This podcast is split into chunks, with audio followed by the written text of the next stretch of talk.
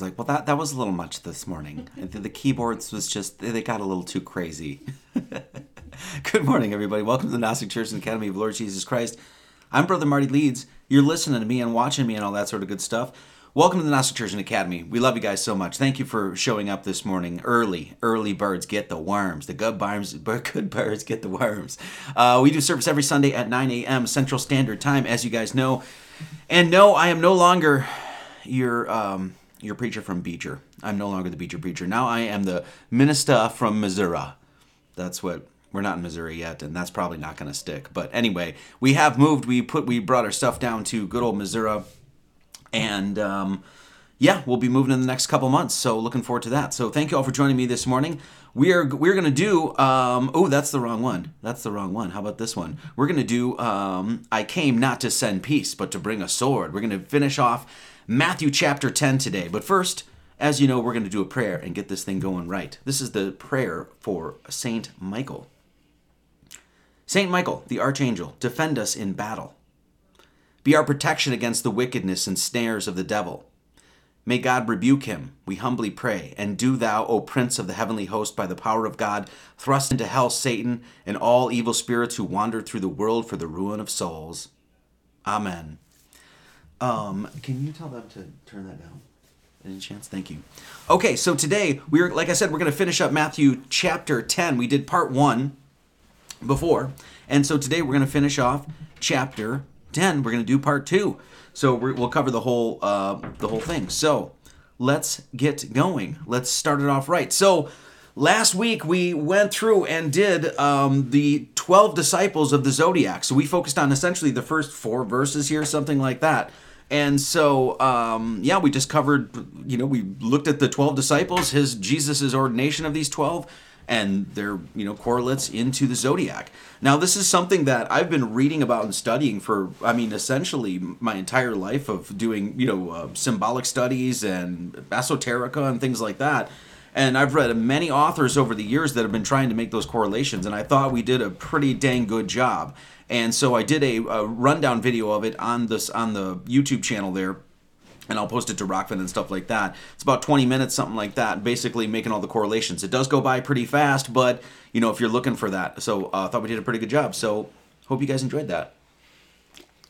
All right, let's let's do it. There's going to be a little bit of review, and then we'll march into the rest of it. Okay, so Matthew chapter 10, number 1. And when he had called unto his twelve disciples, he gave them power against unclean spirits to cast them out and to heal all manner of sickness and all manner of disease. Important point here Jesus is giving his power. The power that Christ has, he is now giving. It's He's bequeathing, he's gifting that power. Where this is Kabbalah, by the way, when you receive a gift from the Lord. And we'll talk about that today. Now, the power that Christ had, all of these guys have now too. And that's what happens when you become an apostle and a disciple and you you've been gifted with the, the power of Christ. So he gave them the power against the unclean spirits to cast them out, heal all manner of sickness and all manner of disease. And who do who did he call? Now the names of the twelve apostles are these: the first Simon, who is called Peter, and Andrew his brother James, the son of Zebedee, and John his brother Philip, and Bartholomew, Thomas, and Matthew the publican, James, the son of Alphaeus, and Lebbaeus, whose surname was Thaddeus, Simon the Canaanite, and oh Judas Iscariot, you bastard uh, who also betrayed him, of course. And these and uh, these twelve Jesus sent forth and commanded them, saying, "Go not into the way of the Gentiles into any city of the Samaritans enter ye not." So there's the first first five. All right, let's go back. Matthew 10 1. Let's look at this one more time. going to be doing a lot of math today. As you guys know, last live stream, we discussed how the disciples, the, the Greek name for disciples with, was Mathetes or Mathetes. It's very mathy. Okay, so we are gonna we're gonna focus on some math today. Once again, a little review. Matthew 10 1. And when he had called unto, the, unto him his twelve disciples, he gave them power against unclean spirits to cast them out and to heal all manner of sickness and all manner of disease. And yes, dis- disease is in there. It's just not in the graphic. You can double check the math yourself. It does equal 540. Once again, you can double check all that yourself. So the first line that you're giving, that you're given in Matthew 10 is what? Some heady math as we as we found last Sunday. This equals 540. That's your gematria total of that first verse. This is your pentagon. This is the fundamental geometry of the interior degrees of the pentagon. Why is that important? Because that is your design signature of God. That is your fingerprint of God. It's a design signature within creation. It's one of these things, too, when you're first getting into sacred geometry and number symbolism and study, things like that, that this is one that will rock you. Uh, at least did for me. It's, it's your first entrance into pattern recognition and realizing that that pattern also comes from what? The paternos which is the what? The pater which is the father which is the god almighty in heaven. So the the internal degrees of that pentagon naturally the five pointed star gives you what? The ratio of phi.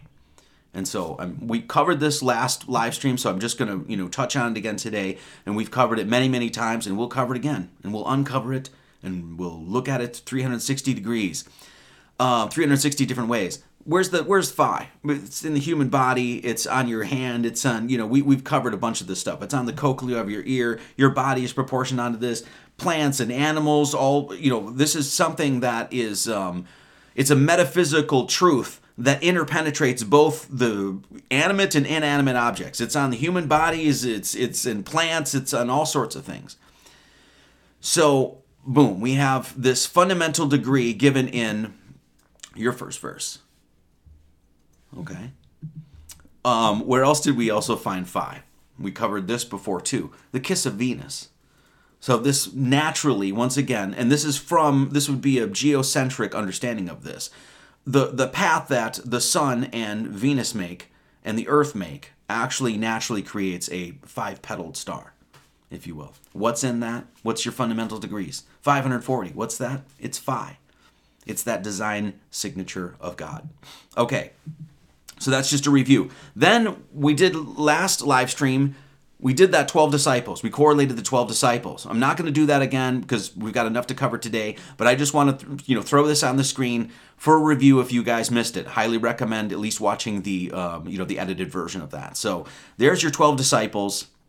There's your correlates into the zodiac man, into the zodiac, what houses they are, and we, you know, like I said, we covered all of that. We also um, we also showed that those 12 names and Jesus Christ being that 13th disciple, if you will, or, you know, the, the leader, when you add those together, just as it's called out, now the names of the 12 apostles are these. First, Simon, who's called Peter, Andrew, James, John, Philip, Bartholomew, Thomas, Matthew, James, Lebbaeus, we're going to be using Lebbaeus because his surname was Thaddeus, but we're going to be using Lebbaeus, his, uh, his Christian name in the sense. Simon and Judas Iscariot. When you plug the gematria values into that, those 12 disciples and Jesus Christ with his name, Jesus Christ, you know what you get? You get 365. And that, of course, is the, is the number of the Son. And so what are we doing what are we dealing with here? We're saying that the whole Bible itself is an astrological document, that these stories have a correlate into the stars above. And and this has been known a long time. Well, now we can actually put some math behind that. Okay? So there you have the 12 disciples and Jesus Christ being 3 65. Okay, so that's all the stuff that we covered last week. There's some other things that I wanted to cover, but we've got too many things to discuss today, so let's move forward. So that's one through four, okay? Jesus is ordaining the 12. We're correlating to the you know the zodiac signs. We're getting 365, which is the number of the sun that travels through those 12 houses, those 12 disciples, those 12 disciplines, the 12 12 houses in which we must go do our work, if you will. Then we get to Matthew 10:5 and it says this.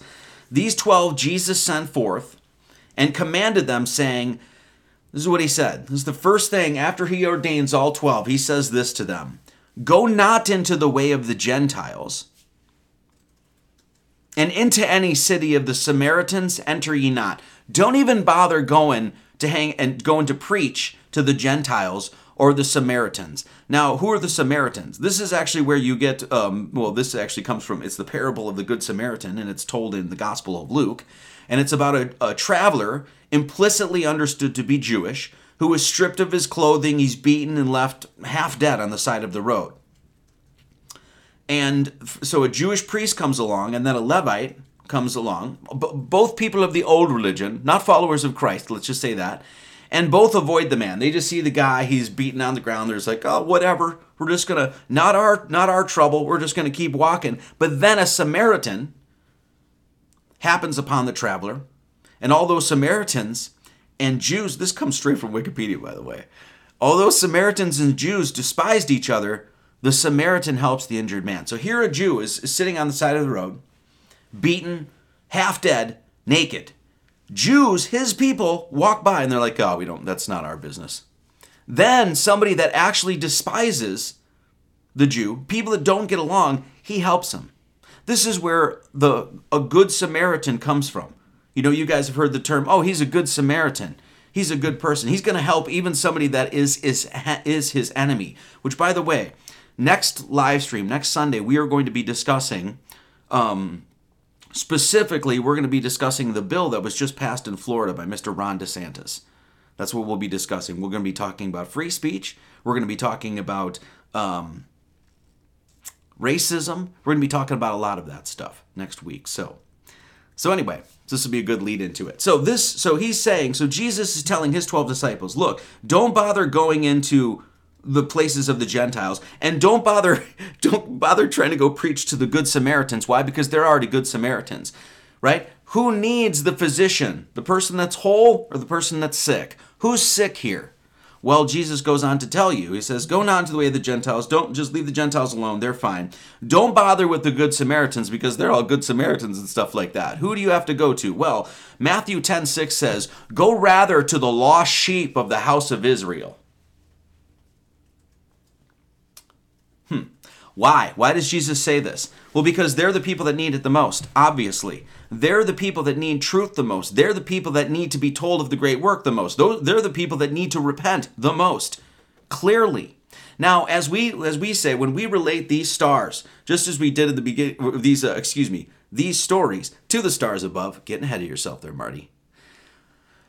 To the canopy of the stars, what we're doing is recognizing that these stories are timeless.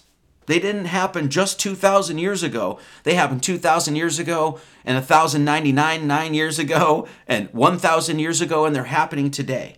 So the story, the messages, the tales, the, the, the parables, all this sort of stuff is absolutely pertinent today. And that's the point of the good book. These are timeless tales. That's why you can read the book today and it can affect your life. It's, it's meant to bring you into the story. Okay? So Jesus is saying, hey, guess what? We're, we got some issues. I'm going to grab 12 of you. One of you, by the way, who's named Judas, is going to, is going to, um, you know, he's going to rat him out, that sort of thing, right? Kiss of Judas, the whole, that whole thing. So send forth into the lost sheep of the house of Israel. Why? Well, because we know that good Samaritans, and at least in our day, when we recognize that this is a timeless, timeless book, and that the messages are pertinent today as they ever were. So, who is who is running things in this world and that sort of thing? It's not the Gentiles. It's not the good Samaritans that are behind these things. Okay, it's what would be construed as we'll just say the scribes and the Pharisees. So who's behind communism? It's not the Gentiles and it's not the good Samaritans. It's not the good good Christians that we meet down in Missouri. Okay? Who's behind the Federal Reserve? It's not the Gentiles. Who was behind 9/11? Well, it's not the it's not the good Samaritans and the Gentiles. Who's behind media propaganda or the wars or international conflict? Censorship, mass immigration, the financiers of both Trump and Biden. Ooh, both of those guys both of those piles of human excrescence, who is behind them? Not a bunch of Gentiles. How about the LGBTQ plus movement? How about pornography? How about abortion? How about child grooming? How about gun control? How about the slave trade? How about the COVID agenda? How about Hollywood? Who is behind? So when we go to preach, we're not preaching to a bunch of people that are not behind this sort of stuff because we're, we don't need to preach to a bunch of people that are giving their time, they're charitable, they're philanthropic, they're loving, they're trying to do the, the right thing in this world. They repent. They, they see everybody in, in this sense as their equal. Th- those people, those good Samaritans, are not behind this sort of stuff. He's saying, just as Jesus is saying, go to the place where they worship the devil. And he'll remind us of this in this chapter. Now, mind you, can you go to any other church, online or otherwise, that's saying pretty much any of this stuff? How many times did we we went through the whole book of Mark? Now we're you know a quarter away, a third of the way into Matthew here, and how many times does Jesus come out and say these things? about the synagogues? How many times? And how many churches say fucking nothing about it? I know thy works in tribulation and poverty, but thou art rich. And I know the blasphemy of them which say are Jews. We're going to talk about that next next live stream too. About how Marty Leeds is a Jew. Marty Leeds is Jewish. We'll talk about that. That'll be fun. and know the blasphemy of them which they say are Jews, but they're not Jews, but are the synagogue of Satan. Behold, I will make that. We're just reading the Bible here, people. This is no uh, hatred or any anything of the sort. We're just reading the Holy Bible there. Behold, I will make them of the synagogue of Satan, which say they are Jews and are not, but they do lie. And then ye are of your father the devil, and the lusts of your father ye will do. He was a murderer from the beginning and abode not in truth because there is no truth in him. Jesus is saying, Hey, you 12, go to these people. What did Jesus do? Went into the synagogues and taught on the day he was not supposed to, teaching the things he's not supposed to. He's saying, I'm going to give you the power now you do the same. Take up your cross. And we'll get to that. He's talking about the people that were gnashing of teeth, that were in the outer darkness, that, they, that fell into the lake of fire, a, a furnace of fire, where there's gnashing of teeth, and there should be wailing and gnashing of teeth, and there should be weeping and gnashing of teeth. And shall cut him asunder and point his portion among the hypocrites. Who are the hypocrites? It's the scribes and Pharisees. How many times has Jesus said it? Chapter after chapter, verse after verse. He's not mincing words. Remember, we, we just read in Matthew 8 where he said, when Jesus heard this guy who was, you know, uh, just had such great faith that I think it was the, oh, who was it? The centurion, I believe, that had such great faith and brought this guy to be healed against the, you know, the entire protocols of the Roman army. And he sees this guy and he says, God, you have such faith. I have not found so great faith. No, not in Israel, he says. Then we go into Luke 7. What does he say? The same thing. I say unto you, I have not found so great faith. No, not in Israel. All of Israel. What's happening? Same thing today. Why? Because it's a timeless story. Who doesn't recognize Israel as a country? Once again, this is just straight from Wikipedia. So, you know, Iran, Iraq, Kuwait, Lebanon, Saudi, Saudi Arabia, Syria, yeah. Like literally all the countries surrounding Israel.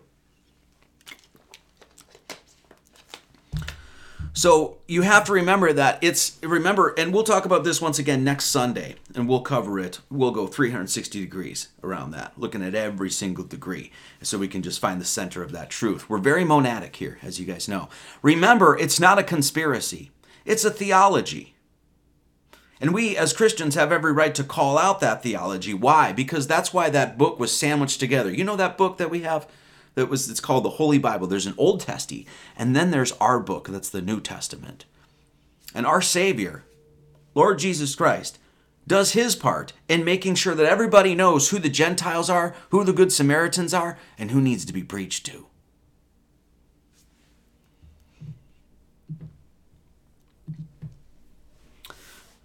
But go rather to the lost sheep of the house of Israel. And as you go, preach, saying, What? The kingdom of heaven is at hand. It's right here in the now.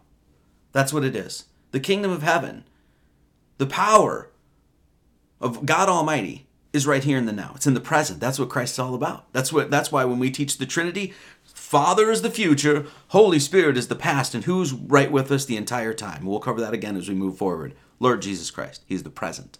That's why he's the second person of the Trinity. So he says this, say, saying this, as you go, comma, preach, comma, saying, comma, this. The kingdom of heaven is at hand. The kingdom of heaven is at hand. Ooh, there's seven, seven words there. Seven words there. This equals more math, more math. this equals 103.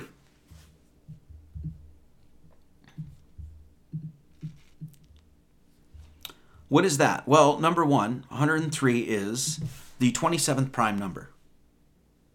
The 27th prime number. Do you know what Jesus equals in English Gematria? 27. Okay. Do you know how many bones are in the human hand? Go forth, preach, saying this The kingdom of heaven is where? It's at hand. How many bones are in this hand? You got 14 phalanges up here, two on the thumb, three on each finger and you have 13 in the palm. There's like five here and you know, or eight here, excuse me, eight in the in your palm here that make up this palm, this this sort of down here by your wrist. You've got five metacarpals and you got 14 phalanges here. That's 27. There's 27 bones in the human hand. The kingdom of heaven is at hand, and the gematria total of that is 103, which is what? The 27th prime number. Jesus, in this cipher right there, the septenary, seven, seven words, equals 27. J E S U S 45666. We know that. So, one, one of the things that this is actually referring to is, is, well, the cube. And the cube is what? We've covered this many, many times. It's six sides around what? One. It's the it's the formation of the entire cosmos according to Genesis. God did his work the, the, the mathematical template is what? God did his work in six days, rest on the seventh. That's all about the six directions of space resting on the center point. One, two, three, four, five, six sides of that cube is what? In English Gematria, 103. The kingdom of heaven is at hand equals 103. 103 is the 27th prime number, and there are 27 bones in your hand, and it says, Go forth preach the kingdom of heaven is at hand. Then we see just counting one, two, three, four, five, six equals what? The same thing, 103. What is that? That's your that's your die. That's your cube. That's your one, two, three, up, down, left, right, forward, and reverse. One, two, three, four, five, six, and what? Rests on the seventh, the invisible point in the center. The metaphysical eternal spark, divine spark that's within you in the center. That's a cube. It's your basic geometry of the cube. So, and once again, we've talked about this numerous times. It's always good to revisit this because that's exactly what the Bible does. It goes and it's like, oh, here it is again. Oh, then they'll go for a while. Oh, here it is again. Then they'll go for a while. No, here it is again. So, the city of God is a cube, and the city lieth four square. It's a square, and the length is as large as the breadth. And he measured the city with the reed. 12,000 furlongs, the length and the breadth and the height of it are equal. That's a cube. So the city of God, as we know, is a cube. So Jesus is saying what? That. The city of God, which is what? It represents you. That's where God is. And where is, and he's going, he's saying, go forth and you preach this, that the kingdom of heaven is right here. City of God where God rests is right in the center of you. It's in the math. It's in the descriptions. This is the this is revelation to clarify all this for you. This is the monad. This is what we always talk about. Boom, in the center. Okay? So, then he says this again I've given you the power, Matthew 10 8, heal the sick, cleanse the lepers, raise the dead, cast out devils. Freely ye have received, freely give. For years, this this both my podcast before and this sermon, everything has been free. We don't do any commercials. Everything has been free. I've said for years that you could learn everything that I've learned over the years, all the information and wisdom or whatever that we distilled down on this channel or live streams before and stuff like that. You could learn all of it without having to give me a single penny. Now, you can buy books and things like that because those things cost to produce, of course, but you can learn everything the, the cipher, the star study. You could do all of it without having to give me one cent. And I've been doing that for years because I knew that that was the right thing to do. Okay? and that's why we that's why all the documentaries are, are free. All these sermons are free. When it says freely ye have received freely give. When you receive when you get a gift when you've been given something this is kabbalah. So notice that there's it's literally kabbalah means to receive okay? To receive admit accept and it's also known as once kabbalah arabic it means he receives. So when you're given something, and that's where true wisdom comes from, you don't come up with it. You're not that smart. Neither am I. God gives it to you. This is what Kabbalah is all about. Now, he's saying, freely you have been given, free, you know, freely you received, freely you give. Okay? And he's saying that right after he said what? The kingdom of his the kingdom of heaven is at hand, which encodes what? The cube. Then the next thing he says is what? Kabbalistic. You're going to receive. What is that? Kaaba. Kaaba means cube. Kabbalah is the cube of Allah. It's literally the next thing he says. This is also what what we what we teach on this channel about how spiritual, you know, like spiritual enlightenment or spiritual knowledge is is given to you, okay? And without money and without price. This is Frank C. Higgins and this is a great quote. It says the task, and this is exactly what essentially Jesus is saying in so many words. The task of the present age is to go into the lost sheep of the house of Israel, not to the good Samaritans and not to the Gentiles. Go to the people that need it desperately, need the teaching, need the preaching desperately. Go to them. Okay? The task of the present age is to awaken public sentiment to the fact that these leeches and parasites are but traitors in sacred things. As the lawyer who employs the law of the land for the perpetuation of injustices, the chemist who uses scientific knowledge to establish drug vices in a community, or the merchant whose gains are based on the adulterants he uses. The truth is this. The truth is that there are no mysteries except the one all pervading and ever present mystery Christ which each individual seeker for union of the segregated mind with the universal mind may fathom for him or herself without money and without price. Doesn't cost you shit. Now, if you, once again, we run on donations, so if you'd like to support the church, we appreciate that. But ultimately, at the end of the day, you don't have to give one shekel, one little farthing, or whatever the heck it's called, to, to receive this at all. So when you receive, freely give.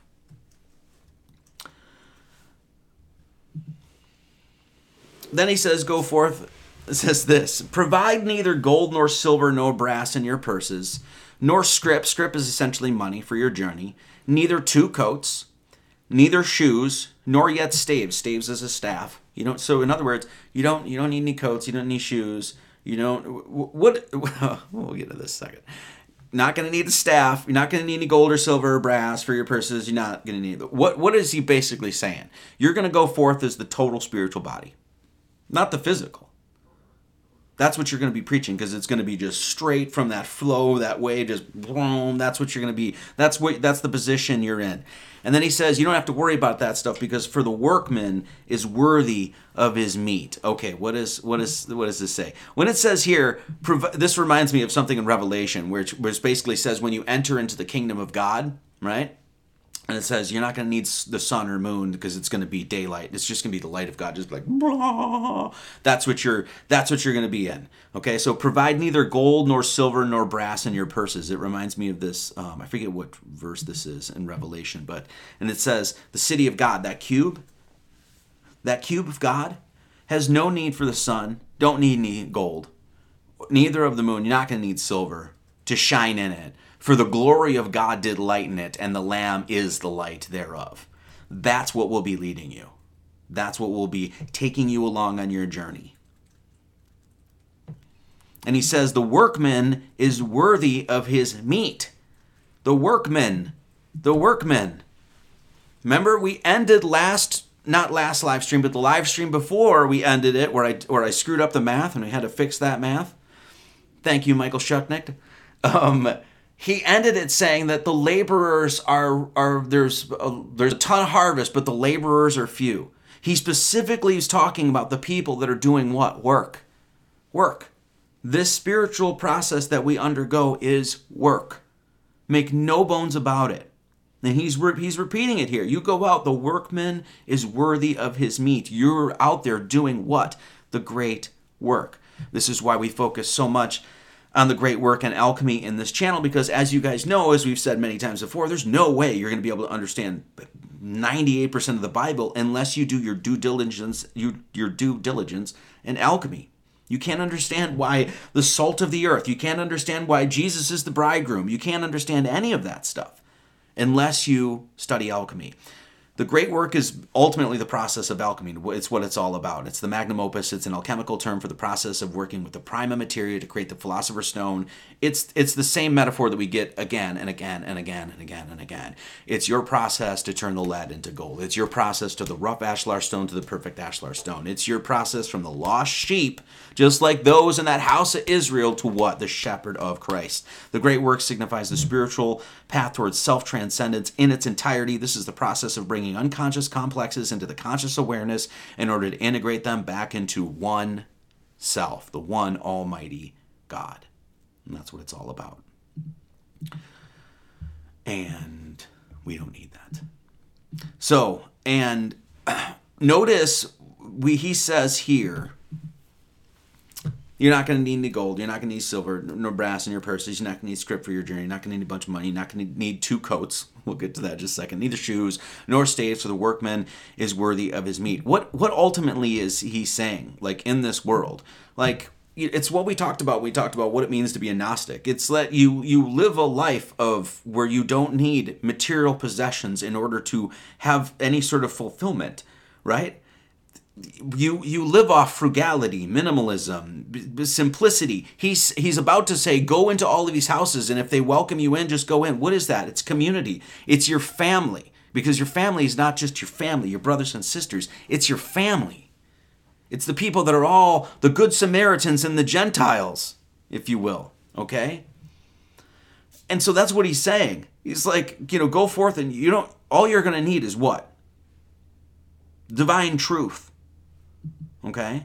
Um, Jennifer and I just moved, and this is the totality of our stuff, by the way. After it's most of it's like just a big bed and some books, and that's like all of our stuff, which was a lot, by the way. But we we've always lived that way. I'm not trying to like pump ourselves up or like you know puff out my feathers or anything like that. But that, I I lived that way for a very long time, trying to literally break it down to essentially the least amount of stuff that I need, just because I hate moving.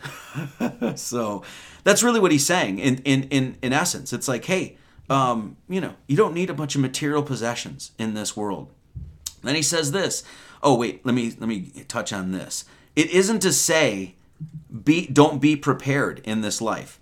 It isn't to say, oh, don't worry about having enough wood for the winter or, you know, stocks in your cupboard or stuff like that. I mean, even Boy Scouts tell us to be prepared. What it's saying is don't go out and live in fear, always worrisome, you know, this sort of stuff that the world is going to end and you're not going to have enough stuff. You know, we always have to be in a, uh, as it's saying here, the scout the scout logo, be prepared. You're always in a state of readiness in mind and body to do your duty. That's really what being prepared is all about. Not living in fear. Jesus is going to mention that too. Jesus is going to mention that. A few more things. Faith without works is dead. When we talk about the great work, have faith all you want. Yes, of course. Faith should lead to knowing, by the way, and faith without works is dead. Oh my God, shut him off. My Lord, what kind of crap are you listening to over there, woman? My Lord.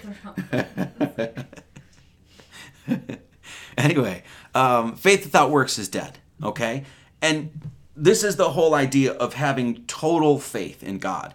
Is that there's no plan B right? You're you go out, it's like you're going to deal with some hell. You're going to deal with people hating on you. As he's about to say, you're going to go into some houses, they're going to kick you out. Some houses are going to welcome in. You're going to have to deal with all of that. This is where he says, don't don't go two coats, two coats. Well, you, you guys know this. It's like an old. I think this is. It's an old adage. I think like a um, like Navy SEALs use it or something like that. But I actually learned it from this prepper guy where he said two is one and one is none. And this idea simply emphasizes the importance of a backup plan in this sort of sense, right? If you don't have the one, well, guy, have this other thing. And what he's saying is with God, there is no plan B. You don't need that backup plan. When you're on this plan, when you're on this path, right? And if you're completely dedicated, you are in at 111%. Nothing is going to stop you from being on that course. It's just like we just like we learned with good old Arthur when we did the sword and the stone. His his path, Arthur's path to get to that sword in that stone and pull it from that was divinely inspired. He was going to be taken care of all the way. Ooh, the fox, remember the wolf or the fox or whatever it was, was about to get him. Oh, just misses him. Then almost, oh, just misses him again. Every time. Oh, he, he was like just about to be in peril, but something happens. And this is what it's saying. You're in that way. Okay? And you're in the flow, you're in the way. And this is this is the idea of Gnostics embody faith by knowing their trust in the Almighty, by knowing it.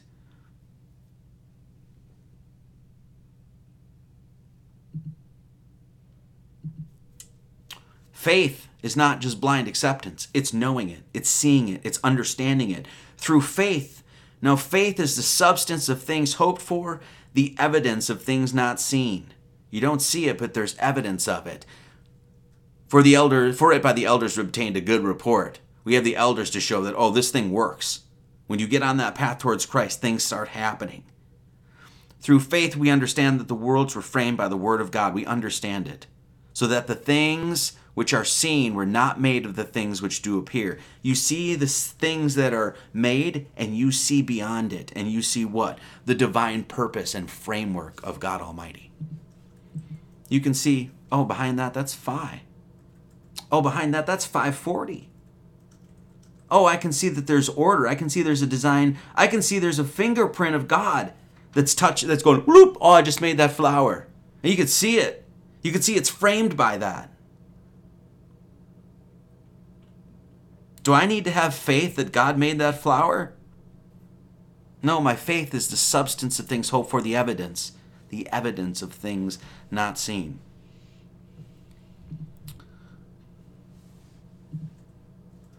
Ooh, did I miss one? Did I miss one? I might have missed one. I think that's it. Oh, and into now he says this. Everybody catch that. Okay. And into what, whatsoever city or town ye shall enter, inquire who in it is worthy.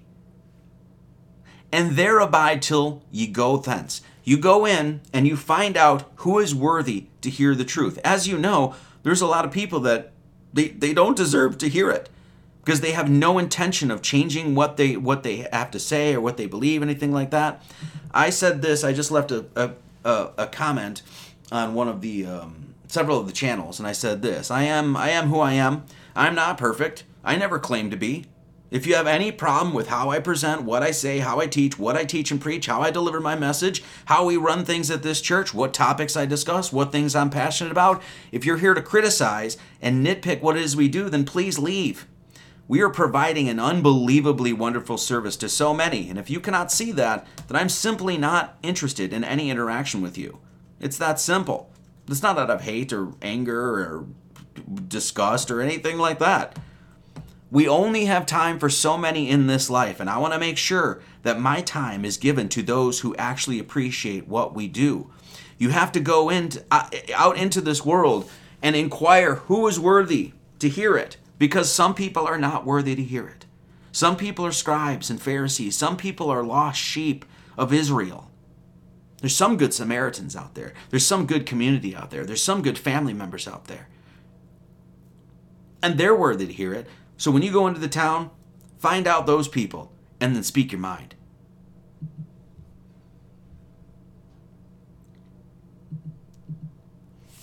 And when you come into that house, salute it. Say, oh, you know, I see you in this sense. And if the house be worthy, again, let your peace come upon it.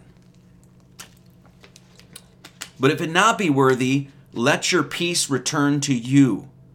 Don't, my Lord, as I'm saying this, I'm like, God bless it, I gotta learn this shit. What am I doing preaching this stuff? I should just, I gotta cut it now. I gotta go think about this for a while. I'll be back in like 20. Okay. My wife's laughing her ass off over here. And if the house be worthy, let your peace come upon it. But if it not be worthy, don't let your anger and frustration fricking get a hold of you. Let your peace come be say, hey, guess what? That's going to take care of itself, as we'll go on to see.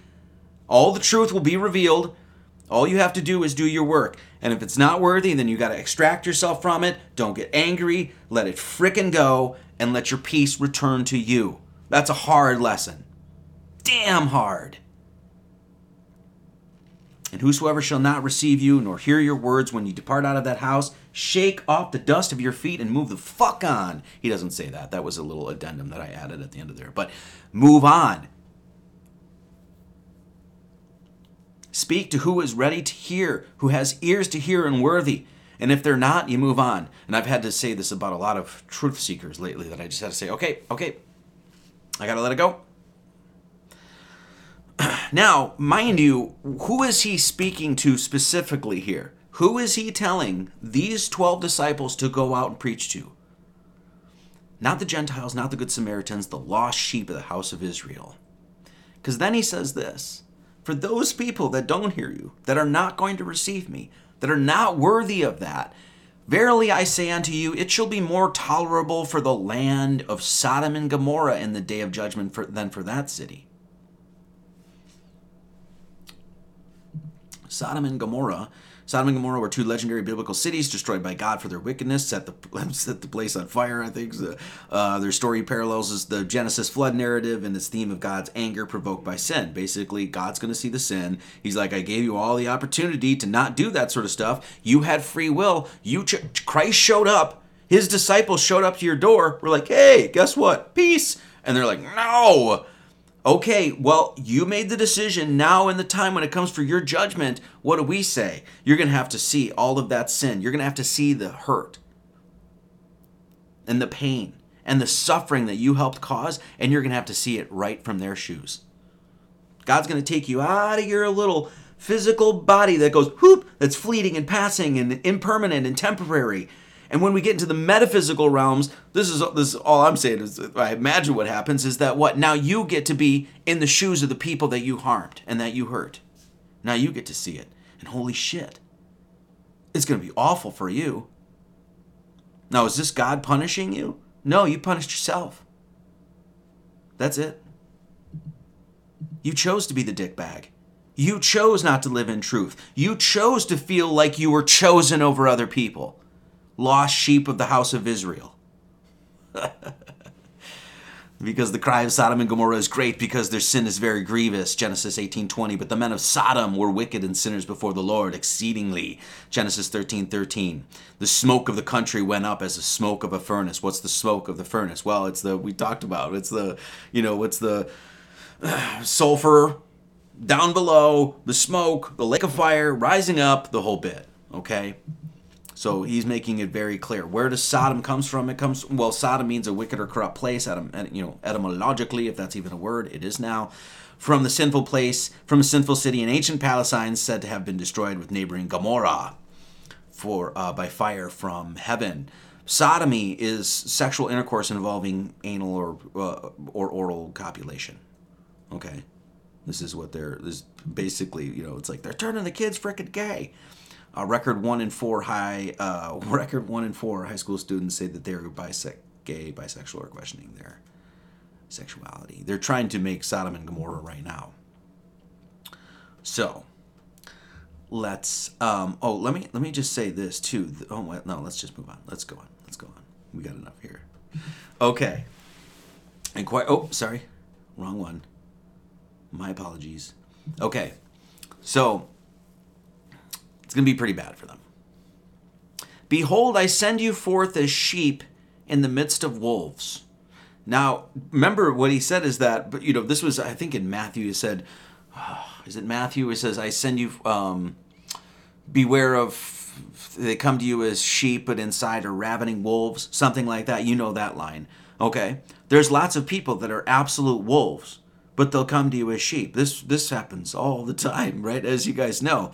So, behold, I send you forth as sheep following the shepherd of Christ into the midst of wolves. You're going to go into a place that wants to eat you alive. But guess what? You're going to have my power with you the entire time.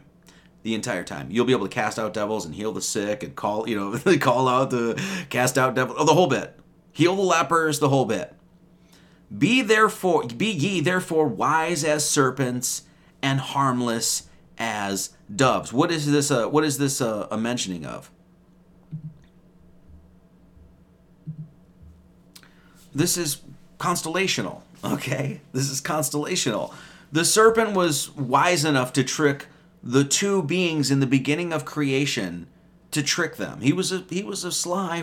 That's why the serpent's always considered wise, right? It's all about now. It's not letting the serpent take control of you. Obviously, the whole even Kundalini. The whole idea is what you take control of the serpent. You're the one that takes that thing and raises it up.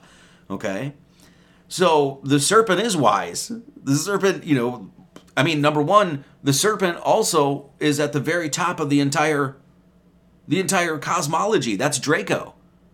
Looking, seeing everything in this sense, right? So, behold, I send you forth as sheep in the midst of wolves. Be ye therefore wise as serpents. What is the, what, this is a representation of Draco. Be as wise as that serpent up there that can see everything and was able to trick Adam and Eve out of their paradisical home and harmless as what? Columba. And Columba is what? It's the dove. That's your Holy Spirit. That's the Holy Spirit. Okay? And we've talked enough about that. Okay, it is about what 952. We are uh, we are going to pass the basket around and let's see if this works this time. Let's see if I don't screw this up, all right? Are they all here? All but one. Well, I'm going anyway. Let's talk about something important. Put that coffee down. Coffee's for closers only. A, B, C. A always B, B, C. Collecting. Always be. Collecting. Always be. Collecting. You want to go out on those sits tonight and close? Close, it's yours. Not, you're going to be shining my shoes. These are the new leads. These are the Glengarry leads. And to you, they're gold. And you don't get them. Why? Because to give them to you is just throwing them away. They're for closers.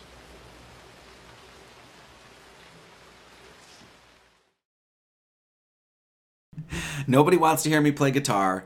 Nobody wants nobody wants to see that stupid video. They all want to see the Willy Burger commercial, the Blind Willy commercial. So anyway, passing the basket around. If you guys would like to support, support the fine work that we do, we really appreciate it. Uh, Venmo, buy me a coffee, Cash App, and you can become a good bird at the subscribe star. We really appreciate that. And at least for the next couple months, you can uh, snail mail, which we will do be doing. Uh, Tuesdays with Marty. On Tuesday, I've got a, a, at least one piece of mail to open.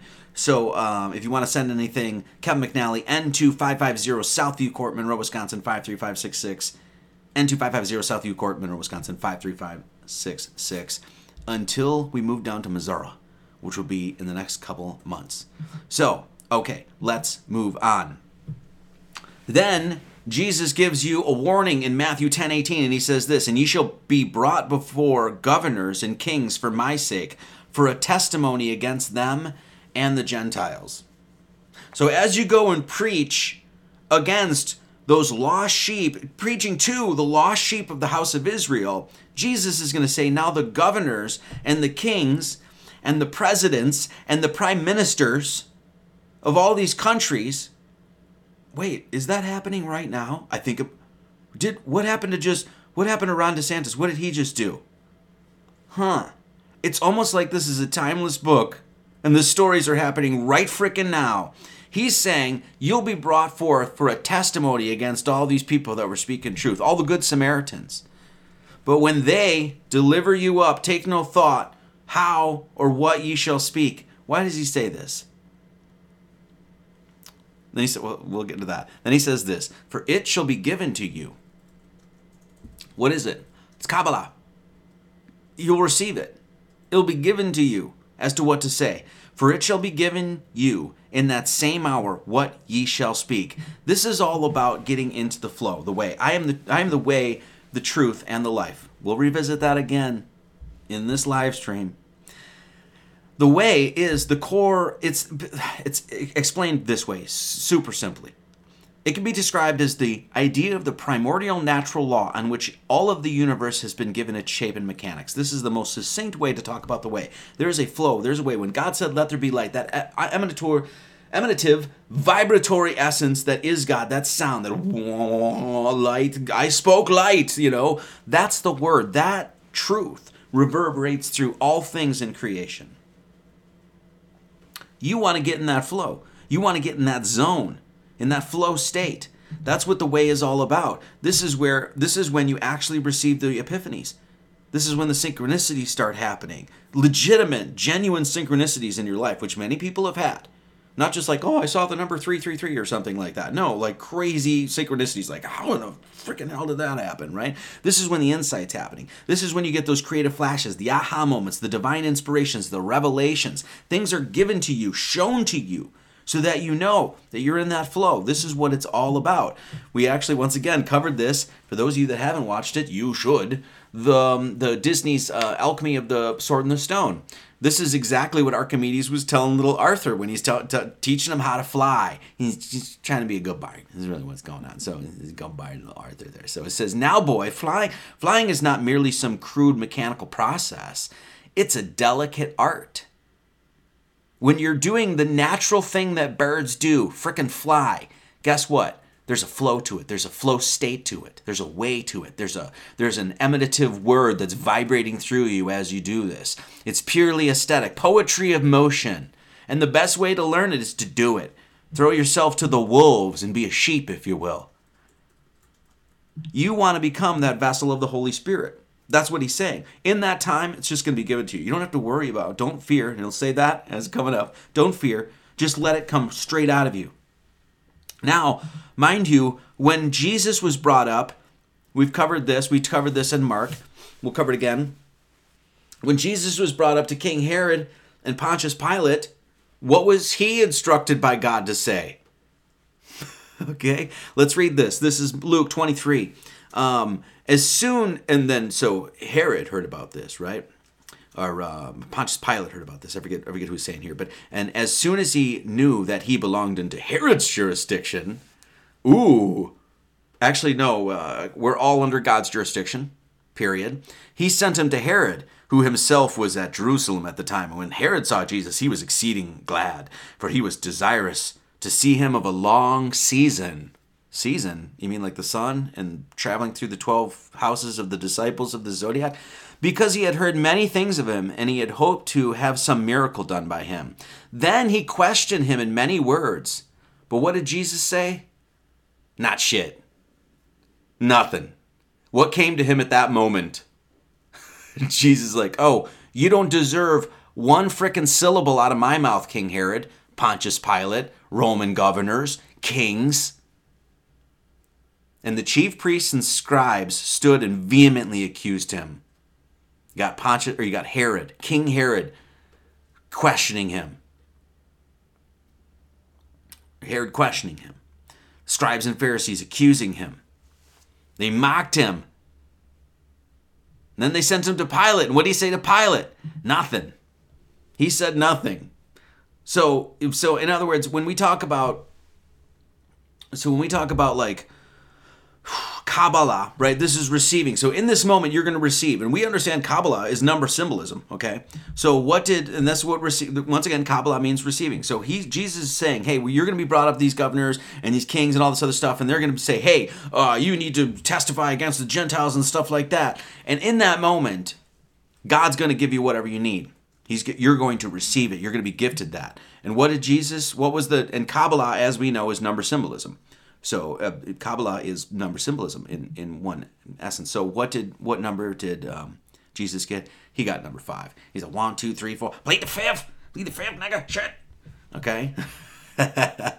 Started this whole thing with the number five, too. That's kind of a joke. What did Jesus say? Actually, he wasn't given the number five. Jesus was given, at that moment, Kabbalistically, through number symbolism, Jesus, Jesus was given the number zero because he didn't say shit to them because they didn't deserve anything. Here you had the governors and the chief priests and the scribes and king, this Herod dude and Pontius Pilate and all these guys accusing a man who's never sinned that's the whole thing of Jesus, right? He's a sinless being, accusing him of all sorts of shit. And what was his response? Exactly what they deserved. You get nothing. As we know, there is no justice in man's court of law. We're seeing it with COVID 19. We're seeing it with Mr. Ron DeSantis and his passing of the, the, this bill recently. There's no justice in man's court. What does the story of Jesus tell us about man's court system? a completely innocent man his entire life went to Pontius Pilate, went to Herod. Oh, you're not guilty, not guilty. What ends up happening? They put him on a cross anyway, didn't they? So you're like one, two, three, four, fifth, bleed a fifth. That's what's going to come to you at that time. Okay. So then he says this when they deliver you up, because they're all working with what? The synagogue of Satan. It shall be given to you. You'll Kabbalistically receive what to say, and I'm assuming you're going to say nothing because that's what these people deserve. For it is not ye that speak, but the Spirit, the Holy Spirit that's given to you. That's what the dove is when it comes in. That's what the dove comes down. The Spirit of your Father that's ahead of you speaketh in you that will be Christ in the present. See that? For all you Trinitarians out there, Father's the future, the Holy Spirit is the past, and you're in the present right now. And what's going to happen? The brother shall deliver up the brother to death, and the father the child, and the child children shall raise up against their parents and cause them to be put to death. When truth show, we're going to talk about this. We'll re, we'll revisit this. But when sh- truth shows up, it actually can can divide. Doesn't necessarily bring everybody together, because some people won't handle the truth and they'll fight it tooth and nail, like those lost sheep of the tribe of Israel. And ye shall, and we'll talk about that again because they'll revisit that. And ye shall be hated of all men for my name's sake. There's a bunch of people that are going to hate you because you speak such truth. Just keep speaking it. Because he that endureth to the end shall be saved. It's incredibly empowering, by the way. Because when he's saying, But he that endureth to the end shall be saved, you know what we just talked about? When King Arthur, little Art, the, the runt, was on his quest. He was on a divine quest because he was the only one that was going to be able to pull that sword from the stone. And in his path, all the angels, the angels of Kabbalah, were surrounding him the entire time, being like, I got you.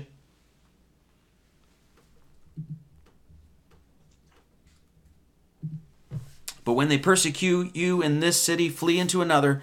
For verily I say unto you, comma, this is what he says, ye shall not have gone over the cities of Israel till the Son of Man be come. Do I even need to explain that one? I think we're I think we get it. Ye shall not have gone over the cities of Israel till the Son of Man come. You're not gonna you're not gonna be doing any preaching there. They're not listening. the disciple is not above um, i'm to get going here the disciple is not above his master nor the servant above his Lord. This is basically just recognizing hierarchy here. Okay? It is enough for the disciple that he be as his master and the servant as his Lord. Now he says this. This is the important verse here, the important sentence. But if they call the master of the house Beelzebub, Satan, Moloch, these people, if they call the master of their house, the house, Beelzebub, Satan, how much more shall they call them of his household? They're calling their God Satan. You come into that household and be like, Christ, what do you think their response is going to be? Who's Beelzebub? It's another name for the wiles of the devil, that old serpent, the devil. Baal is Moloch, Baal, Beelzebub is essentially all the same character. This is where you know allegedly there's you know it's there's child sacrificing and things like that. Now Beelzebub actually the etymology of Beelzebub is Lord of the Flies from Baal Lord and then Zebub which is like fly. Okay, so you can even see Old English Beelzebub, uh, Philistine, the Philistines. There's, you know, God worshipped at Ekron, used in the Vulgate, the Latin, obviously, for New Testament. Beelzebub, Bob from Hebrew, Lord of the Flies. Now, what? Where do flies congregate? On shit. So their their master of their house was the Lord of the Flies. Where do where do flies get their nourishment? Shit. So like this, for instance, this what you're looking at right here would be considered um, flies on shit. Is what it would be. For those of you that are listening at home, we're looking at a picture of Jordan Peterson shaking hands with Benjamin, Benjamin Netanyahu, sitting at a murderer, just like his father, the devil, sitting with Ben Ben Shapiro, who's teaching Judeo-Christian values.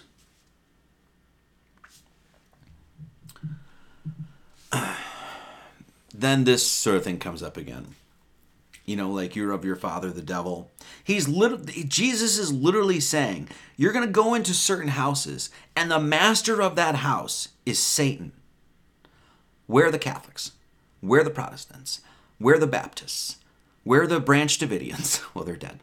Um, where where are all these churches that are just uh, you know not picking up their Bible and reading explicitly what it says? This is what Jesus is saying. Flies on shit of their father, the devil. I just want to make sure we're clear. It's not me saying this, Christ. It's that, you know, that dude that we follow. Gotcha. Okay. So, fear them not, therefore. Whoa, whoa, wait, what? Yeah, don't don't fear them at all. Fear them not, therefore, for there is nothing covered that shall not be revealed, and hid that shall not be known. What is he saying? There, what those, what these kind of characters, whoop, well, them, these kind of characters and their ilk, what they've done over the years is not follow that vibratory essence of the light of God that reverberates through all things that is truth that pours out your fingertips that that literally is the mechanics of how everything runs. They didn't follow any of that. What they did is have a crazy head and a crazy heart and worship the devil and cast spells upon humanity and been doing it for years and years and years and years and years well guess what there's a light that darkness comprehends not that shit wears off after a while. We're in the middle of watching it wear off. And people are freaking out. It's like, oh, the spells are going to be on forever. No, they're not. Where's your faith? Where's your knowing? Where's your knowing? We're watching as the spells are wearing off. Why? Because we know what Jesus says is true. Fear them not, therefore, there is nothing covered. They've been covering shit for a long time. And guess what? The covering's falling off. The veils are falling off. Christ is rising. For there is nothing covered that shall not be revealed and hid, that shall not be known. Their spells are wearing off. And that freaks a lot of people out. It's okay. Don't be afraid. They might even bring you up into the, the courts and and want want you to like speak against your community and your family. Just endure. Jesus did. What happened to him? Oh, that's why we're talking about him. okay, let's move on. What I tell you in darkness, speaking of, that speak ye in light. In darkness, what happens? Meditation, contemplation, going into going into into right? what I tell you in darkness, Matthew 10 28 or 10 27, what I tell you in darkness, that speak ye in light, and what ye hear in the ear, hear in the ear. Right? That preach ye upon the housetops. Go up and speak the truth to anybody that'll listen. Go into a house. Are you worthy? Are you ready to hear it? Okay, let's talk all right, Earth's flat. Um, it's not the work of the Gentiles that's doing all this sort of stuff, you know, like the propaganda and 9/11 and like all the, the, the grooming of children. All this, not that, and then just just go out and speak the truth. Oh yeah, by the way, the Bible is like all the all the stories are literally upstairs, and God, uh, God has given you a template to understand your divinity right in front of you. And um, you know, fuck liars and Satan worshippers. Speak the truth boldly proudly, loudly. Speak the truth even if your voice shakes. Speak the truth unapologetically. This is what Jesus is saying. What I tell you in darkness, when you get that truth, that speak ye in light, go out what you hear in the ear, that preach ye upon the housetops. Go to the top of the house. Go to the, what's the top of the house?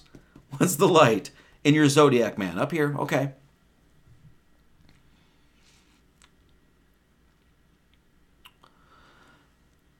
and fear fear not them which kill the body but are not able to kill the soul. The, the body's going to die anyway. So don't don't fear any in this sense don't fear any physical death. Everybody dies. But rather fear him which is able to destroy both the soul and body in hell. Fear him that's going to what? Bring you back here in this sense right? Says this. Are two are not two sparrows sold for a farthing. In other words, you could be like spare. Oh, let's let's just say this. I'll go back. Are not two sparrows sold for a farthing, and one of them shall not fall on the ground without your father. One of the this is saying that nothing happens to a man without the permission of God. God is in total control. This is why he's saying the wizard spells eventually it's it's going to wear out. That's why he's saying don't fear anything down here. Don't fear these kings and the governors. He's saying speak the truth unapologetically. So your voice shakes. Nothing happens without God. Not a not a hair on your head grows or falls out, as it were, without God Almighty. This is what he's saying. Then it says this, Matthew 10:30, but the very hairs of your head are all numbered. God's God's perfection, his way, the Tao, right? That word that reverberates through all things, that is how this place runs, is so mathematically perfect that even the very hairs of your head, God is numbered this harkens back to something we talked about before in Matthew about like, oh, are you worried about God? All the, the God feeds all the birds and everything like that. What are you worried about? You just have to stay on that path. But the very hairs of your head are all numbered. Have you guys ever seen a snowflake up close? And not these snowflakes, not those snowflakes. You've seen plenty of them up close, but a snowflake up close. It's mathematical perfection as water, as the air is cold and water falls from the heavens, it crystallizes into what? Well, what's a two-dimensional cube? It's a hexagon, but it that that's what it does. That's what God is doing to a snowflake. What are you, what are you worried about? You don't think he's got this under control?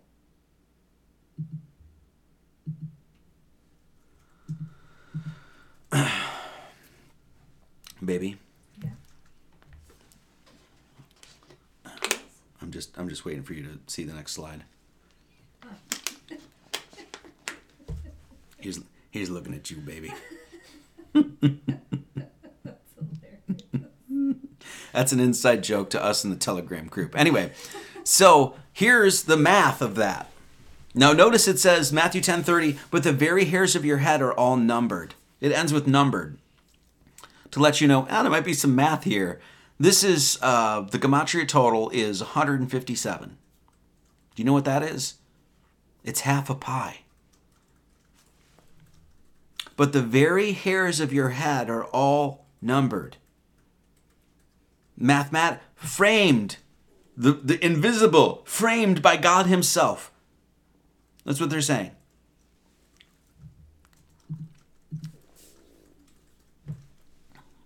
Diameter, the entire thing would be what? Let's if that was, you know, 3 314 if you will. 314. What's half of that? 314 divided by 2 is 157. What's half a circle? It's 180 degrees. What's that? It's the Trinity.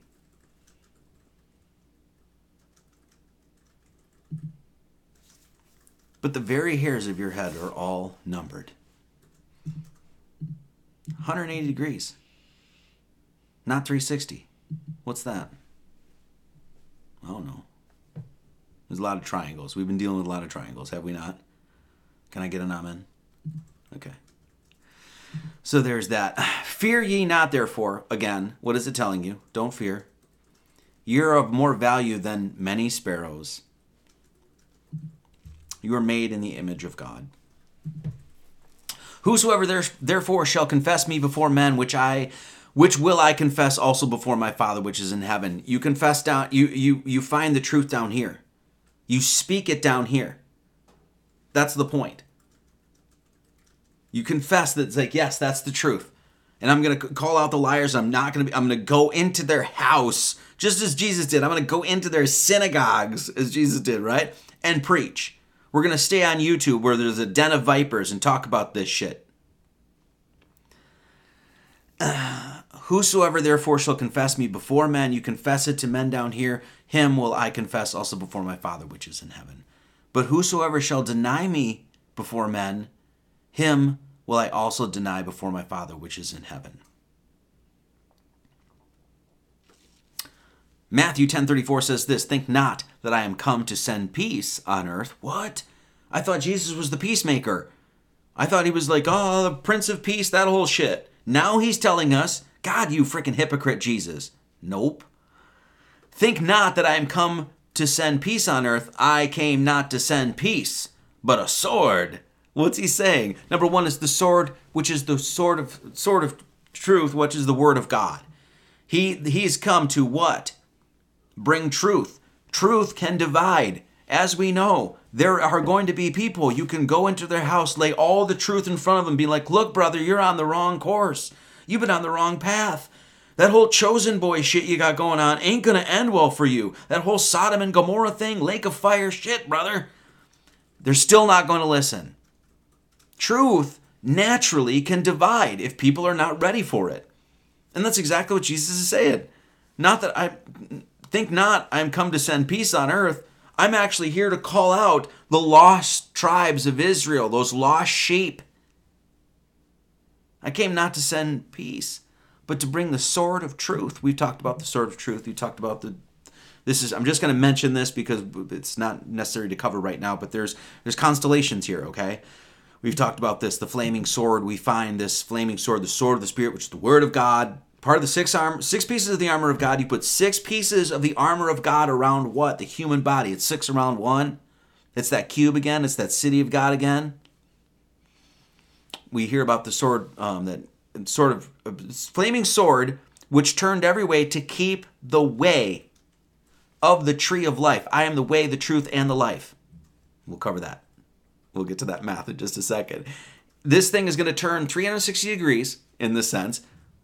So you know exactly the way out of, out of out of this creation, up and out and into God, God Almighty, unity with God Almighty, and the of life, eternal life. This is this is um, the Northern Cross. Once again, I'm just going to mention this. This is the this is constellationally, any anyway, um, your sword of the spirit. We've covered that. I just want to mention it briefly here. Now, so Jesus is, let's read this again. Matthew 10 34. Think not that I am come to send peace on earth. I came not to send peace, but a sword. Then he says this. Now, mind you, he's saying, he's speaking directly, not to the Gentiles and the Good Samaritans. Is that what he's speaking to? No. He's speaking to once again the scribes and the Pharisees and those fucking governors that we that we have an issue with here in this country and those kings and the presidents and the, all of this. For I am come to set a man at variance against his father, and the daughter against her mother, and the daughter in law against her mother in law. And a man's foes shall be they of his own household. There will be people that end up turning to truth, to Christ, to the way, to life, and abandoning that. And guess what? That's going to cause an uproar because there's going to be some people in that household that are not going to like it. The truth isn't, the, truth doesn't divide anybody. People divide themselves by not following the truth. When the truth shows up, what happens? If you can't handle it, then you divide. What about what about the COVIDians of the 19s? We watched it happen, guys. How I know people that got separated or divorced because of COVID. Relationships are being torn apart by COVID conspiracies. Once it passes, will our loved ones come back? A lot of times, no. Why? Because there were people in their own families that are like, I'm not taking that jab, and other people in that family was like, You totally need, you got the jibbities. What happened? Was it the lies that divided people? No, the, the truth was not accepted. It was accepted by some, and then what happened? It divided people naturally. I feel like I've lost him. The family's torn apart by conspiracy theories. You mean you mean truth, as we're coming to find?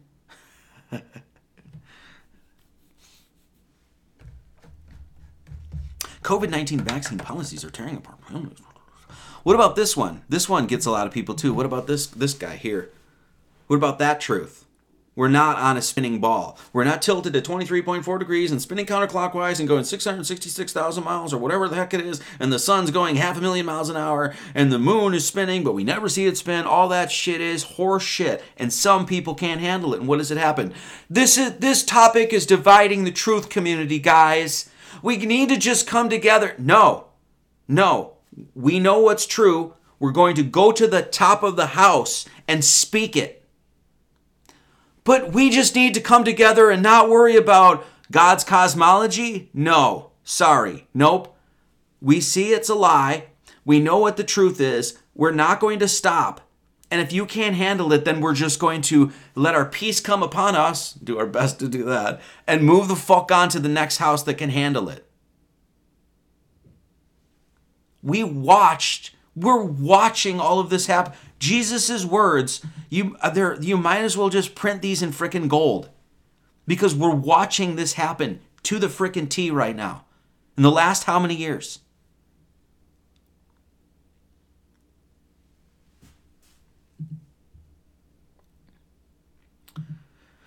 you know and this one this one is a difficult one you know because the when you know when you become a flat earther you know it's really like you get a groove. You know what I'm saying? There's like a flow state to it. You don't, you know what I mean? You feel closer to God, closer to truth. So, um, we're going to be reggaeing on, and we're not going to worry about the people that can't handle the fact that you're being lied to about your cosmology by a bunch of people who worship Beelzebub. Let's move on. he that loveth father or mother more than me you can tell that this is, never mind, I can't go into that right now. Um, he that loveth father or mother more than me is not worthy of me, and he that loveth son or daughter more than me is not worthy of me. What? What, what is he saying? Like, oh, well, I the truth has come in, but I'm going to ignore it because I want to, I don't want to break up the family in this sort of sense. Or I don't want to like, oh, I might lose the wife or the kid, or the kid might go because like, oh, dad, you mean to tell me that you you don't believe in the the virology and stuff like that, right? That sort of thing. What's what's the most important lesson here? First, first and foremost, Christ is all and in all. Where there is neither Greek nor Jew, circumcision nor uncircumcision, barbarian, Scythian, bond nor free, but Christ is all and in all when you love God, right, and you recognize that, as we'll cover next week, it's in your enemy and your neighbor. That divine spark within all, and you love that. What are you doing? You're actually loving them. When you love Christ first in this sense. What are you doing? You're as he said as it said in another verse, like you have to expand your I'm paraphrasing here, but you have to expand that love just outside of your community and your family and your little tight little knit unit. You have to love the all. Then what are you doing? Well, you're loving your father and your mother and uh, as well. But there's people that are going to say, oh, I'm going to ignore truth. I'm going to abandon it. I'm not going to do that. Oh, I, I don't know what's going to happen at work. They might make fun of me. I might lose all my friends. Facebook's going to get really angry at me. And you worry about all that shit. It is going to cause a variance, it is going to cause disruption. That's not Christ doing it. That's people not handling the truth. And he that taketh not his cross and followeth after me is not worthy of me your actions. What do you do? Not what you fucking say. Churches. All day long. I don't care what you have to say. I don't care what your opinion on hermeneutics is. When it came time to show up or shut up, did you show up or did you shut the fuck up? Most of you shut up. You weren't taking up your cross because you did not show by your work. The workman is worthy of his meat. The harvest is ready for those laborers. That's action, that's work. You know what a proverb is, right? Book of Proverbs. Pro means for and verb means to action. It's action. That's what a verb is. It's for action. You can't just be like, oh, well, I believe the earth is flat. Now go onto the rooftops. He that findeth his life shall lose it, and he that loses his life for my, sh- my sake shall find it. I don't even think I need to go into this. When you talk about life, you're talking about eternal life.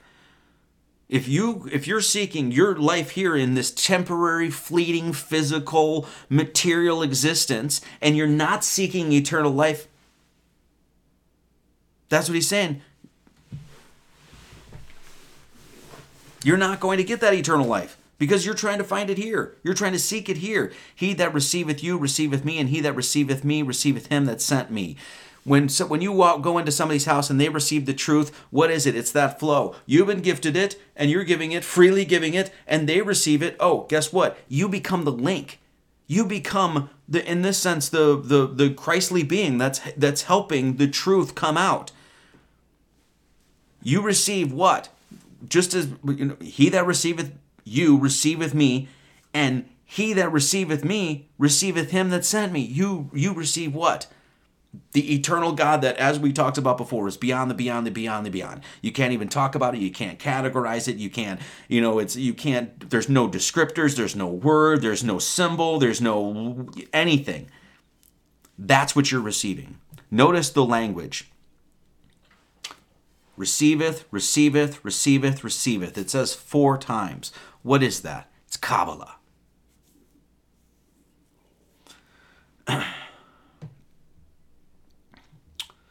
um,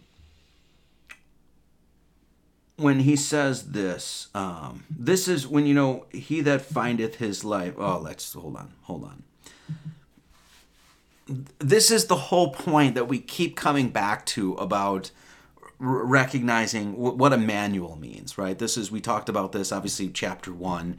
And Emmanuel, you're given the prophecy this this prophecy of Jesus Christ right about him being born virgin mary then right after that you're, you're this is you're given this prophecy or the, the story i should say of jesus and mary and you know being born the whole thing. And right in smack dab in the middle of this you're given this story this prophecy of behold the virgin shall be with a child and shall bring forth a son and they shall call his name emmanuel which being interpreted is they even tell you how to interpret it they don't even mince words. They're not like this is not even like esoteric. You got to like dig deep. They just freaking tell you God with us. God is always present with us. God is always with us. He's always present. This is why Jesus is in the present. Okay? He takes care of his creations is is the whole point. When you walk and this is what this whole chapter is really about. When you walk and you go and you have to deal with as a sheep and you're going into the wolves and you're going to have to go into all these people that hate you. And when you speak, oh, it's going to tear apart families and all that sort of stuff. Just know that guess what? God is going to be with you the entire time and he will take care of his creations. He takes care of what's going on, you know, when when you, you're following his his word. Okay. Then it says this he that findeth his life shall lose it. I'm going to go into the math here. He that findeth his life shall lose it, and he that loseth his life for my sake shall find it. When you give up your life for truth, you will find eternal life. When you give up trying to seek the things and the material possessions and all this me, me, me stuff in the world, when you give it up and you get in that flow in that way, that's when you receive eternal life. This is get this is some math. So this is a pretty you know this is a pretty important line within this chapter. He that findeth his life shall lose it, and he that loseth his life for my sake shall find it. Let's do the math of this. He that findeth his life shall lose it, and he that loseth his life for my sake shall find it. This equals 322. Okay? Does everybody know what 322 is? Most people know the number 322 from what? Skull and Bones. It's pretty much the only reference that you have to uh, that number, right? Well, that number is found in a lot of different places in the Bible. Here's um, John 14, 6. Jesus saith unto him, I am the way, the truth, and the life. No man cometh unto the Father but by me. What does that equal? 322. These are the words that got Jesus arrested. This is the this is the thing that Jesus said that got him arrested. I am, and ye shall see this Son of Man sitting on the right hand of power and coming in the clouds of heaven. Arrest him! What does that equal? 322.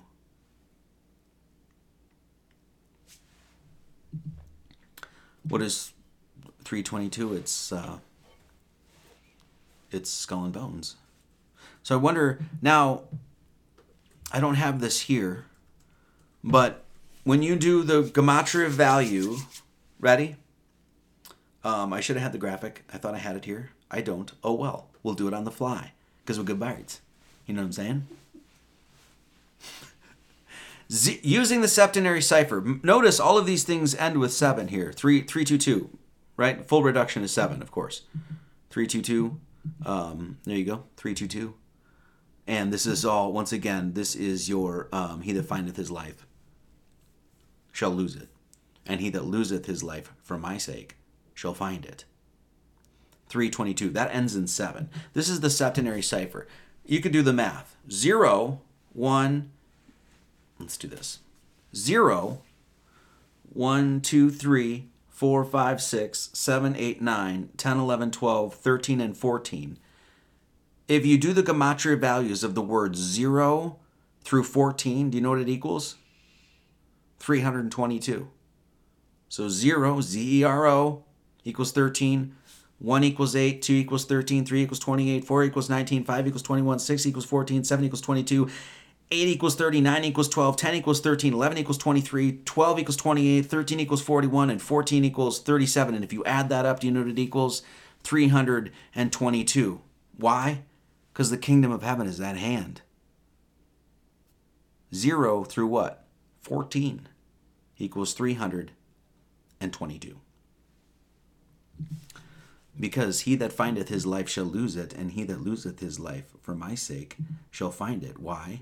Because Jesus saith unto him, I am the way, the truth, and the life. No man cometh unto the Father but by me. The way, the Tao. The truth can divide people, can divide that truth community in between people who are absolutely ready to just say the truth. We're being lied to about our cosmology, and those that can't. Let's give them some math. The way, the truth, and the life, which is eternal life. 322. So I'm just saying, I think that these boys, these boys, which would be considered a lot of like scribes and Pharisees and kings and governors and things like that, I think they may know a, a thing or two. I think they may be flashing that number for good reason. Huh. Anyway, so and then it ends with this. This is what it says: um, "He that receiveth a prophet in the name of a prophet shall, shall shall receive a prophet's reward." This is pretty st- straightforward. And he that receiveth a righteous man in the name of a righteous man shall receive a righteous man's reward. Once again, it's reception, receiving. You let oh, you're letting somebody, the prophet and a righteous man that's going to be, speak truth, and you're letting him in. I'll see that. God will see all of it and be like, I, I recognize it. You'll receive it too. Then it ends with this. And I'll just be honest with you guys. I'm completely stuck on this. I don't have an answer for this last verse at all. So I'm going to leave it with you and see, we'll just we'll see what you guys think. I have no idea why he's saying this. So that's pretty interesting. And whosoever shall give to drink unto one of these little ones a cup of cold water only in the name of a disciple, verily I say unto you, he shall in no wise lose his reward. The only thing I basically, essentially, what he's just saying is that also giving to the uh, care to the little ones, right? To once again freely give that sort of thing. But I have no idea why a cup of cold water. I tried to figure this out, and I tell you what, I was stumped on it. So, so there you go. So I'll just leave it at that. And so I'll put that in the hands of your guys' hands and your wings because you guys are good birds. So I really appreciate you guys stopping by this Sunday. I hope you guys did enjoy that. Um, if you want to become a good bird, you can become a good bird, a good bird, not a good berg. Don't become a good bird. There are no good bergs and baums and steins. we covered that this whole live stream.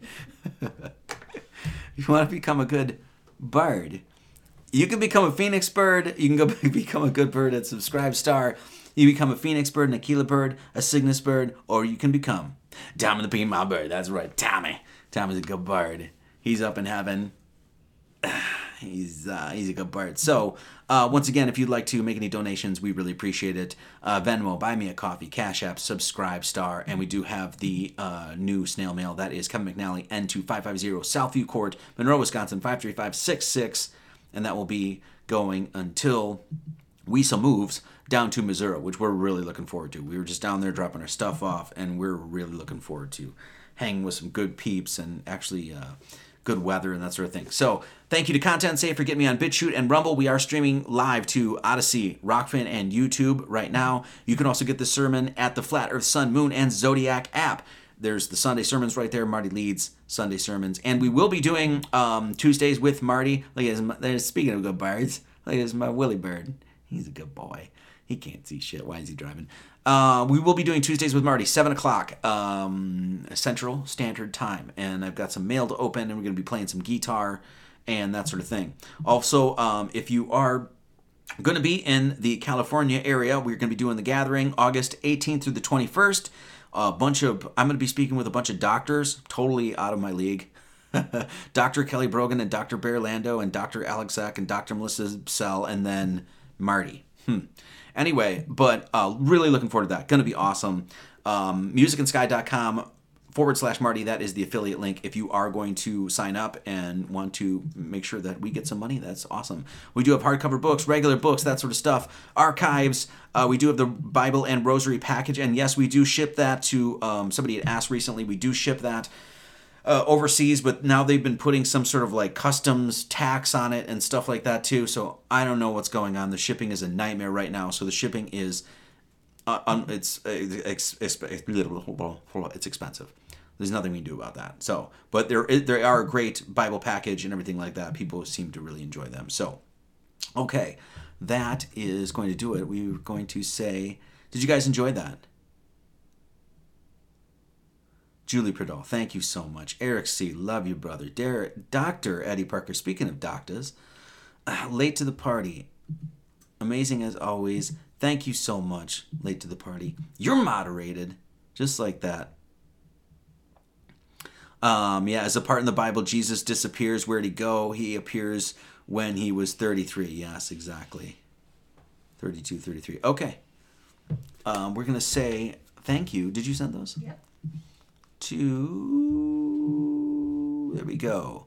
Okay let's say it. So forgot to say thank you or want to say thank you to some people that had donated um, last week.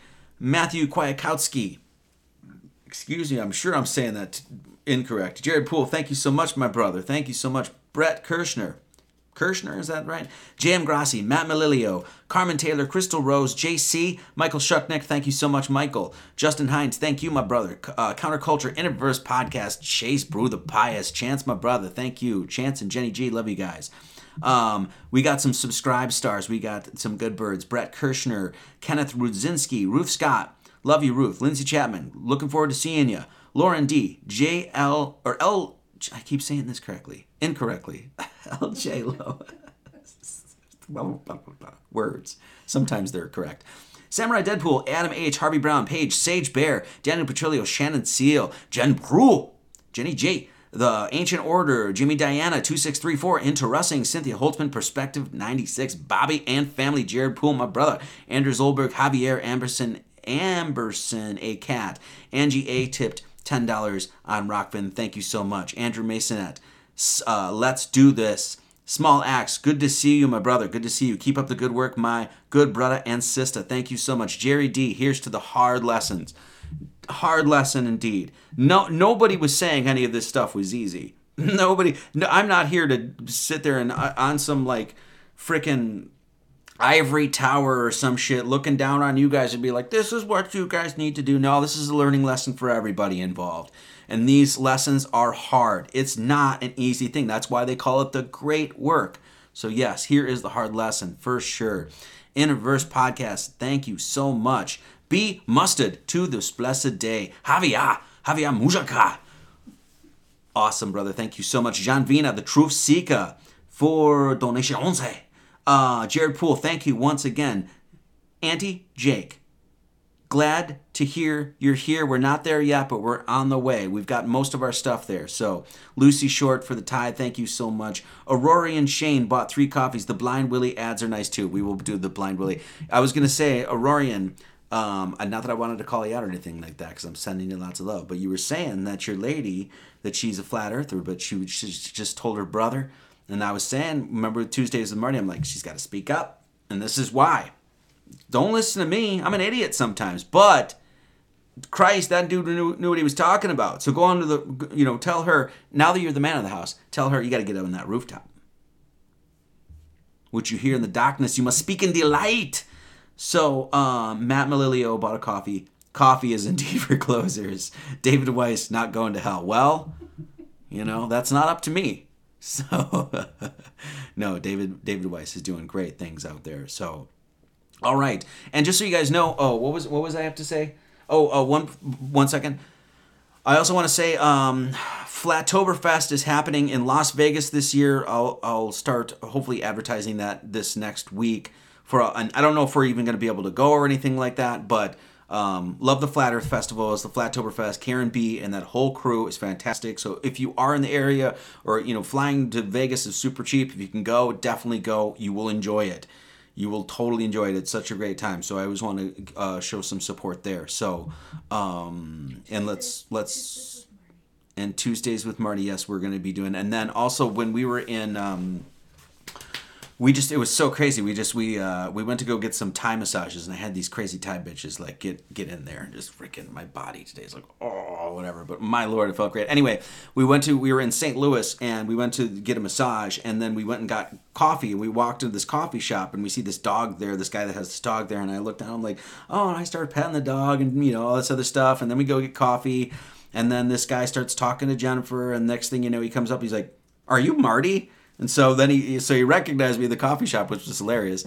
It's like I can't go anywhere. It's the paparazzi and shit. You know what I mean? God, it's like me and Kanye. It's the same issues. Anyway, um, so but he has a um, a dog rescue in Taiwan, and I guess he's got like ten dogs that he's trying to get rid of. So and I'm not sure what the circumstances are, but Get, not get rid of. Well, get rid of out of Taiwan. I know, rehome. I'm sorry. How dare you? Anyway, my wife's going to take over these live streams from now on, so I don't sound like a freaking idiot. Anyway, um, so it, Mike, if you're out there, get a hold of us, and if that's something that um, I just want to say, if there are people out there that do, are looking to rehome, rescue a dog, and get rid of, not in the like Vietnamese sense, um, get get a hold of us and let us know because we want to help with that sort of stuff. So okay, that's gonna do it, guys. Thank you so much. Oh, I think there was another one that came in here. Uh, Derek Holloway, thank you so much, very much for 50 bucks. Thank you so much. Really appreciate that. Uh, if you guys get a chance, once again, lots of books and things like that that um, to get it on your shelf. Okay, we're gonna listen to freaking David the Good. You guys know David the Good? Freaking David the Good is look. David the Good is if I'll just say this: if David the Good doesn't get into heaven, we're all screwed. We don't even have a chance. None of you, me, we don't have a chance at all because this guy is a genuinely good dude, a genuinely good man. He has like 15, wait, no. I think his wife just had another child right now. 16 children, something like that. He's got like, you know, a baseball team and a basketball team. He's funny as hell, super smart, writes good songs. It, you know, is a musician. His, we have, I think, three or four of his books. They're all really good. So if you get a chance, go show uh, David the Good some love. He's a great guy, great guy. Um, love his YouTube channel and stuff like that. So we're gonna play one of his tunes called "Fall Into You," which is which is great. So anyway, we're gonna do that. So guys, ooh, wrong one. Let's do this, guys. Thank you so much for being here today. Love you all. May you always keep yourselves in the love of God, looking for the mercy of our Lord Jesus Christ unto eternal life. May His grace be with you all. Amen. Okay, let's rock out with Mr. David the Good. I love you guys. I'll see you on Tuesday, 7 o'clock Central Standard Time. We're going to play some guitar. I'm going to crack a beer. It's going to be a hoot. All right, guys. I love you so much. As always, many blessings and much love to all.